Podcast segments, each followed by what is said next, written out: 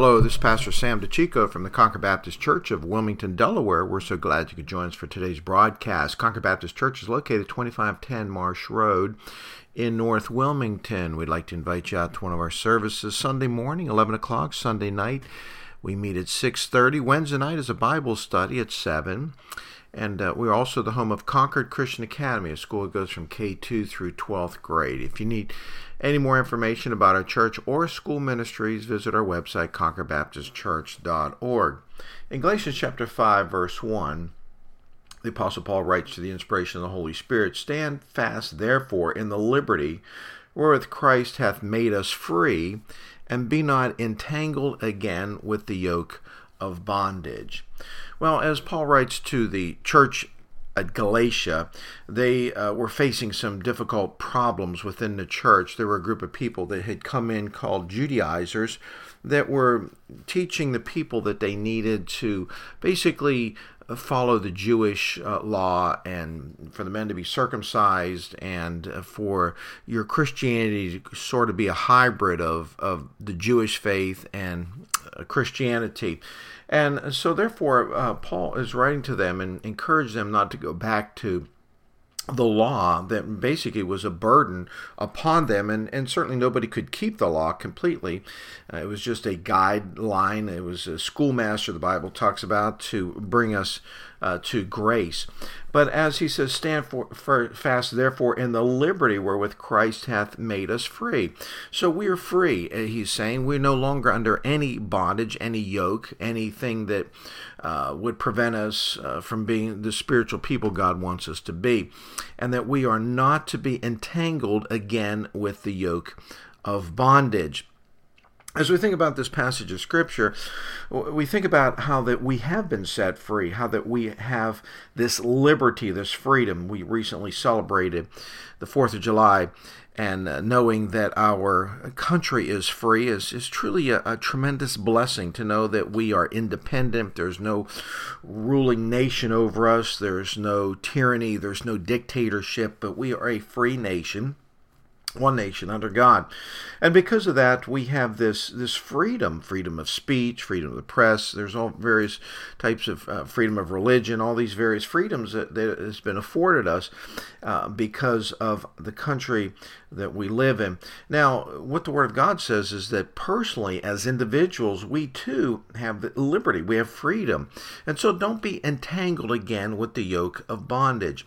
You know, as I think about uh, a comparison sometimes in the Christian life, I go back to the days in which the Israelites had crossed over the Red Sea. They were set free. They were no longer under the slave uh, slavery and no longer under the uh, the rule of the Egyptians, and now they had been set free. And as they were marching towards a promised land, they were in the wilderness, and God sent them manna every day and blessed them with water and, and was protecting them. And yet they kept looking back to Egypt. They kept longing for the, the garlic, the leeks, the onions, the, the fish, all the what they thought was a good life in Egypt. Now the good life certainly was not a good life. They were slaves. They uh, were miserable. They wanted to leave. But sometimes, you know, when you're set free, you have a tendency to look back at how things used to be.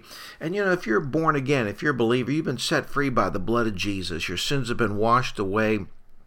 Christ has covered you with his righteousness, and uh, you stand redeemed. You'll be in heaven someday. We are on the winning side. We, uh, you know, are born again. We are children of God. We've been set free, and so because of that, we have this liberty in Christ. He's made us free. We're no longer under the yoke of and bondage of death. We're no longer under the yoke and bondage of sin. Sin hath no dominion over us. We've been set free. And because of that, uh, we enjoy a salvation that comes from Jesus. In John chapter uh, 8, verse number 36, Jesus said, If the Son therefore shall make you free, you shall be free indeed. And we are free. And, and certainly as, as Christians, we need to uh, you know, enjoy this freedom we have in Christ. In Romans chapter 6, verse 18, the Bible says, Being then made free from sin uh, you became the servants of righteousness. So now we we serve the Lord. We're no longer serving the devil, serving ourselves, serving the world. We've been set free, and we're so thankful for that. And so, as the Galatians were challenged, don't go back to the law. Don't go back to the things that, that really was a yoke upon you. Uh, the, the message for us as Christians don't go back to the, the sinful habit. Don't go back to the old life. Don't go back to the, the way things used to be.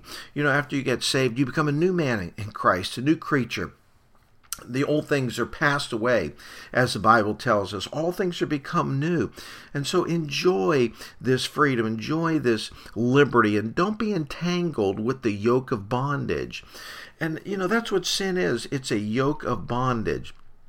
But sometimes, as believers, we tend to dip back into that that cesspool of the world and go back to the the things that uh, we were delivered from, maybe sinful habits that we once had. Now, granted, as we are believers, we're never going to have this point in our life where we're you know never have any temptations again never have any battles with the flesh. We know that. And romans chapter 6 talks about that it says, Let not sin therefore reign in your mortal body, that you should obey it in the lust thereof. So we're challenged. Don't uh, be back into the yoke of bondage. You've been set free. And so, uh, you know, continue in that manner. In verse 14, it says, For sin shall not have dominion over you, for you are not under the law, but under grace. So we're thankful that we uh, no longer are under that, that bondage of sin anymore. Now, with that in mind, uh, we look at Romans chapter 7, verse 19. It also tells us that uh, now then it is no more I uh, that do it, but sin that dwelleth in me. The Apostle Paul is writing, saying, I'm still being challenged by, you know, the, the, the, sinful nature that I have. Verse 19, he says, For the good that I would, I do not, but the evil which I would not, that I do.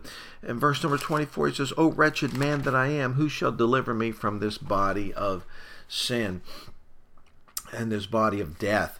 Uh, so as, as Paul expresses this issue that we all face, that even though we're saved, we still have to daily fight a good fight. We daily have to put on the whole armor of God. We daily have to stay prayed up, stay in the Word, so that we don't fall back into the yoke of bondage, fall back into those sinful habits that we once had. And uh, so we have been delivered. What, what have we been set free from?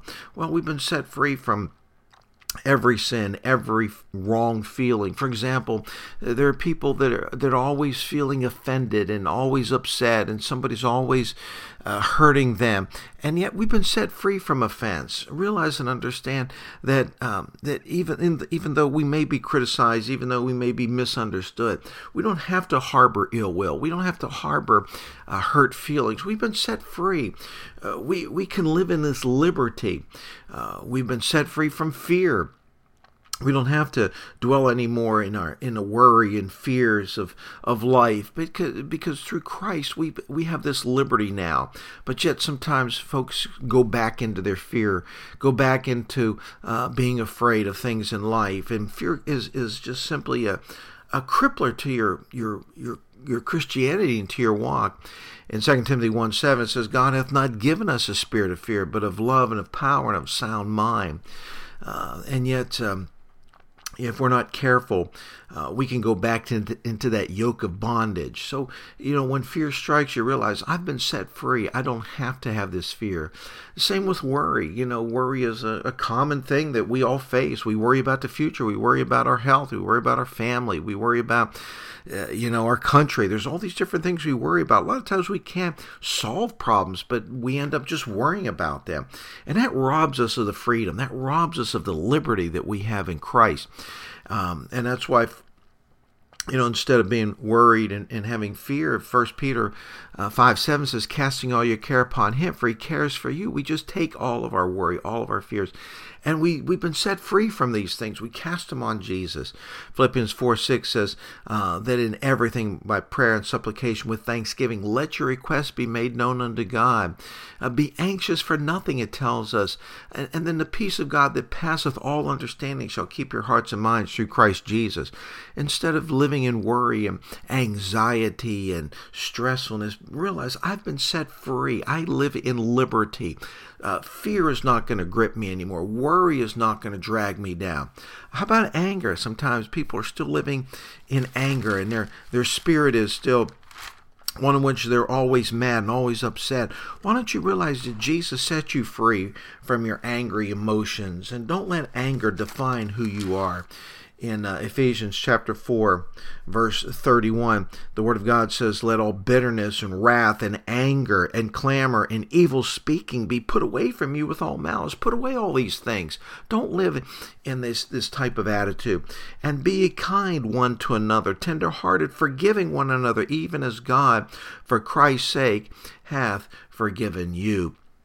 And so don't let anger ruin your life. Don't let anger rob you of the of the victory, of the liberty, of the freedom you have. Be free. Don't let these these emotions uh, run your life and rule your life and ruin your life.